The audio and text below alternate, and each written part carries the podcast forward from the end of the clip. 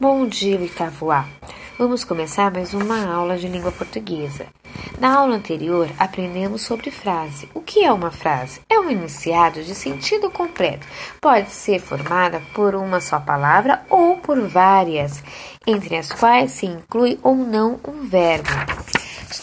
Aprendemos também a classificação da frase declarativa, interrogativa, exclamativa e imperativa. Hoje nós vamos aprender o que é uma oração. Oração é uma estrutura em torno de um verbo, onde de uma locação verbal. O núcleo da oração é sempre o verbo. Toda frase é uma oração, mas nem toda oração é uma frase verbal. Exemplo: a população precisa de saneamento básico uma oração. B. Rosana terminou a leitura do livro que comprou duas orações. Na frase B, segunda oração não tem sentido completo, por isso que comprou não é frase. Muitas vezes há orações que completam o sentido da oração principal.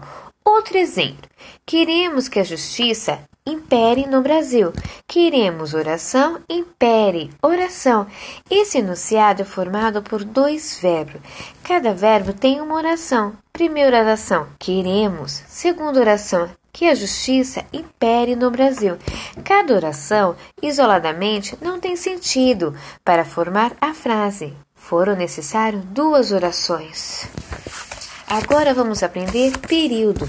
Toda frase é chamada de período. Exemplo: Que saudade sentimos de infância. Verbo: As janelas fecharam e a família saiu. Verbo e verbo. Repetindo, toda frase verbal é chamada de período. Período é a frase organizada com ou uma ou várias orações. Exemplo: oração. Dois sujeitos conversavam no trem. Conversavam, verbo. Primeira oração. Fui devagar, mas o pé ou espelho traiu-me. Segunda oração. Agora vocês vão fazer a atividade da página 15 à página 16. Até mais!